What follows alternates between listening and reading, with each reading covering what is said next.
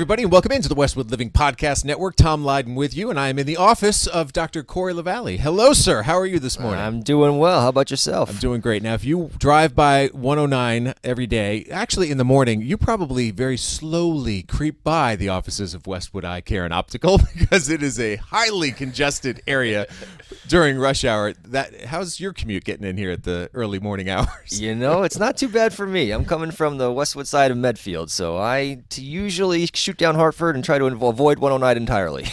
Well, your reputation is fantastic, and I'm thrilled to have you on board as the expert contributor in Westwood Living. And I hope you've gotten some good feedback about your participation with the publication. So, first of all, thank you for your support because it means a lot. Without support of people like you, the magazine wouldn't exist. So, I, from the bottom of my heart, say thank you very much. Oh, absolutely. We appreciate all the hard work that you put into this to help make it successful for, for all of us as well. The point of this conversation is to learn a little bit more about you, learn a bit more about the practice because I know in the past 12 months you've grown a little bit. Absolutely. But let's take a few steps back and learn a little bit about you and how you pursued this career. What made you want to be an eye doctor? So for me, I've always had an interest in math, science, and medicine was always something that was on my radar. And when I was younger, I actually got hit in the eye with a tennis ball, caused some injuries inside of my eye, and, and now I'm at an increased risk of developing a disease called glaucoma. So every year I have to go in and do um, a glaucoma evaluation now on myself, but previously I was growing up going into an eye doctor's office every single year. And one time I left and thought, you know what, I could do that. And so from that point when I was in high school uh, through the rest of my education, that was the, the goal. I, I knew I wanted to pursue being an eye doctor to do the testing on myself and, and help others in my situation. So, what was the process how long does it take? What type of schooling do you have to go through to ultimately get your license to practice? So it's uh, a little bit of a long haul. So I started with uh, an undergraduate degree at Boston College, where I did, I did my four years there and got uh, a degree in biology with a pre med track.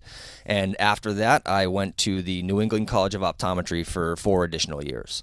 And after the four years, there's an optional one year residency for optometry. I decided to jump right into practice.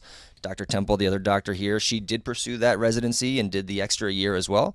Um, but that's that's generally the track. So after high school, you're looking at a four year undergrad degree, followed by four years of uh, optometry school. How did you end up here? this is such a great location in terms of its proximity to the center of town. There's so much traffic. I mean, good and bad at sometimes, but people know you just by driving by and seeing your sign on a regular basis. How did you end up in this building? So for me, I um, knew I've, I've grown up in Massachusetts. I've lived in Massachusetts my whole life. I knew I wanted to stay here. And so when I was in optometry school, I went to a, a continuing education meeting for for doctors at the time right before I was about to graduate and just handed out resumes as I was helping to check patients in or check uh, d- the doctors in.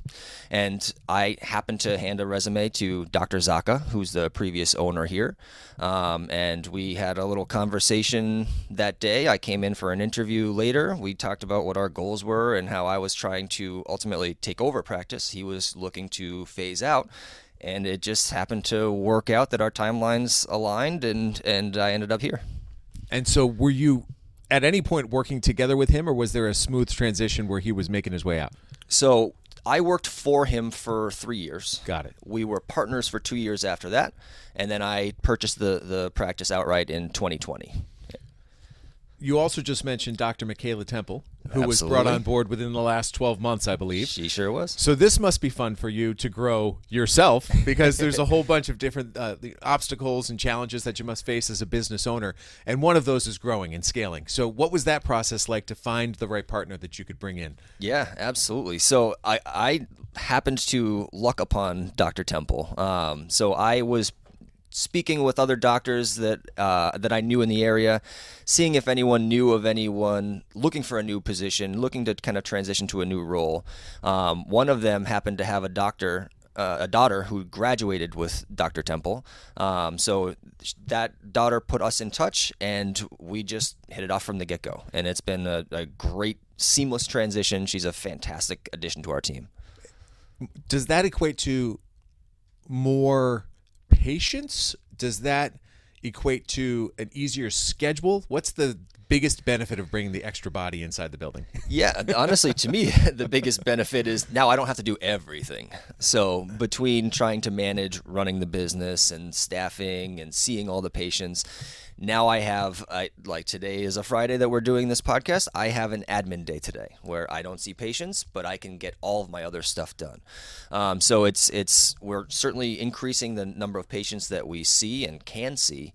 Um, but to me personally, it's it's nice to be able to have a time where I can dedicate to just focusing on the business aspect of things and take a step back from patient care for a day let's step aside from the science for a second because I think so much of what makes an eye doctor or any doctor successful is the personal touch and just the way you interact with patients. And as a patient who sat in that seat and as somebody who's watched their kids sit in that seat, I find you to be very soothing. When I sit down and I'm getting ex- an examination that you're overseeing, you're in charge. You know, but at the same time, you're explaining everything as you're going along.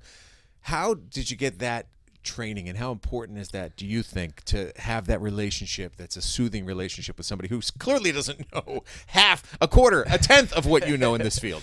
Yeah i mean to me that's that is one of the things that i certainly try to to make a point of doing for every exam.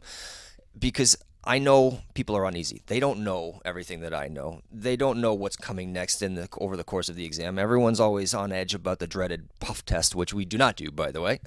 um, so there is no specific training. That's just who I am. That's just my personality kind of coming through throughout the exam.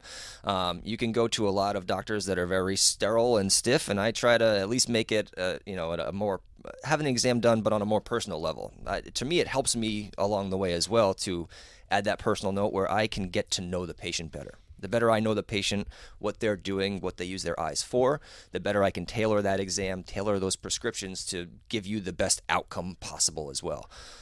So you and Dr. Michaela are obviously the two doctors, but there's much more that makes this building work. Absolutely. We should give your staff their due. So take a minute here to talk about the rest of the staff because it really is a very welcoming environment when you walk in. Oh, I appreciate hearing that. Yeah, so we have, when you first walk in, you're going to run into uh, Melissa and Margaret. Margaret's been here for 15 years now. Um, you may have the, the luck of seeing Caroline here as well. She's she's um, pursuing a degree in occupational therapy. But let me interrupt for one yep. second because Caroline's one of my favorites. Caroline's because fantastic. Caroline loves the magazine. When when I, when I drop off the copy of Westwood Living every month, she's legitimately like a kid on Christmas. So she, Caroline, high on my list. She was very excited to hear you were coming in today. um, so she's been a great addition to our team. She helps to, to do some of the pre-testing before the patient gets to, into the exam chair for us. Um, and so that's who you'll run into at the at the very front.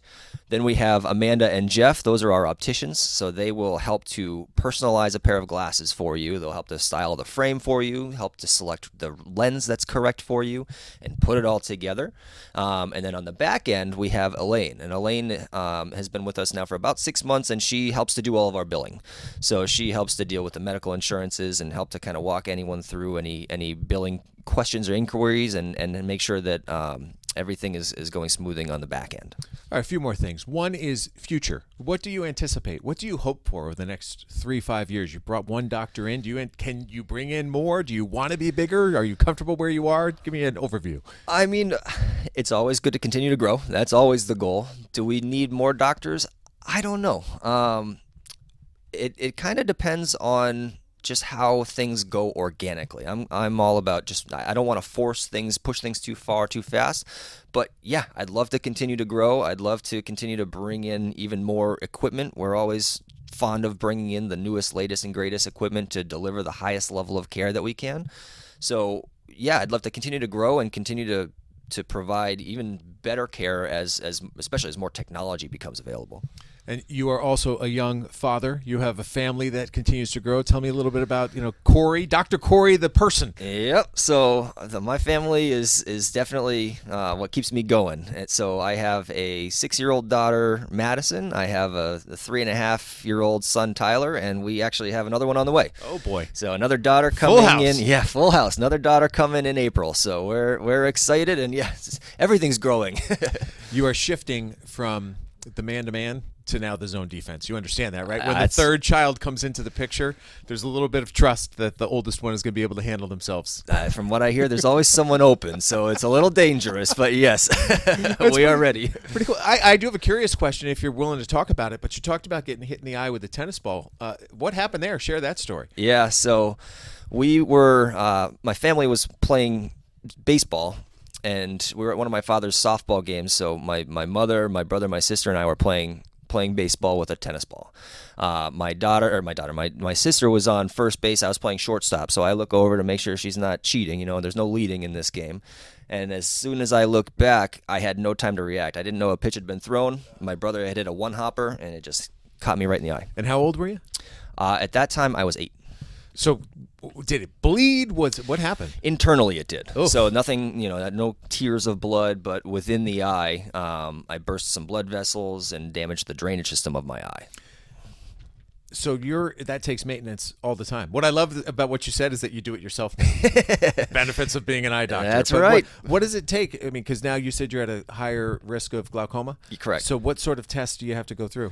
So with glaucoma testing, we always test the eye pressure. The pressure is a, a big risk factor for glaucoma. Mm-hmm. And then how we monitor it year over year is with something called a visual field, which basically maps out your side vision.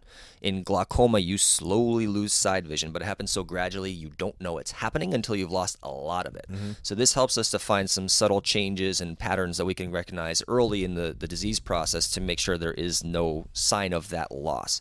Because once we lose that vision, we can't bring it back but we hope to stabilize things and prevent further loss. So that's the big one of the big tests. Another is a test that measures the, the thickness of a certain layer of the tissue in the back of the eye, which it, with glaucoma thins over time. So we can get a physical measurement saying this is how thick things are now and make sure over time it's not progressively thinning. Well, you're proving why you're our expert contributor in this field. I appreciate that. I'll ask you one more. Just a general eye health question about just advice you Yep. would give to a person in terms of what they should be cognizant of every day as it relates to their eyes.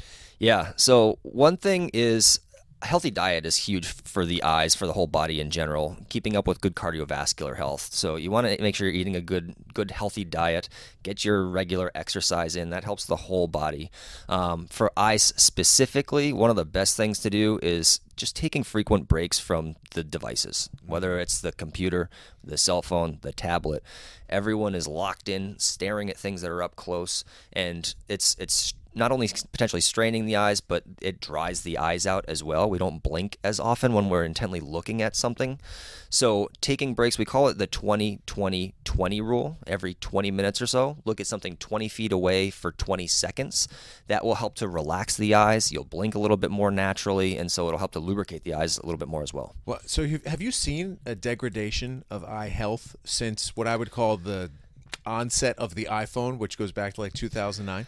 Yeah, it, there's definitely been an increase in dryness, dry eyes. Um, again, going back to patients just aren't blinking. We're not blinking as often. Um, something else that we're seeing more and more now is actually uh, nearsightedness in children, where the eyes are almost getting locked in at the close distances, and so nearsightedness is is on the rise. And so, luckily, we have some technologies coming out to help to slow that progression down so we don't ultimately end up as nearsighted but it's certainly something that's increased tremendously in, in the last 10 15 years Fantastic. Well, those of you watching this on YouTube and Facebook see the slate and you see the contact information. But for those listening, what's the best way to get in touch with your office? yeah so you can uh, shoot us an email at admin a-d-m-i-n at westwoodeyecare.com or just visit our west uh, our website westwoodeyecare.com our phone number here is 781-329-5454 Awesome. That is Dr. Cory Lavallee. Again, appreciate your support of Westwood Living. Absolutely. Always look forward to your expert contributions, and this will be fun to put together a little business profile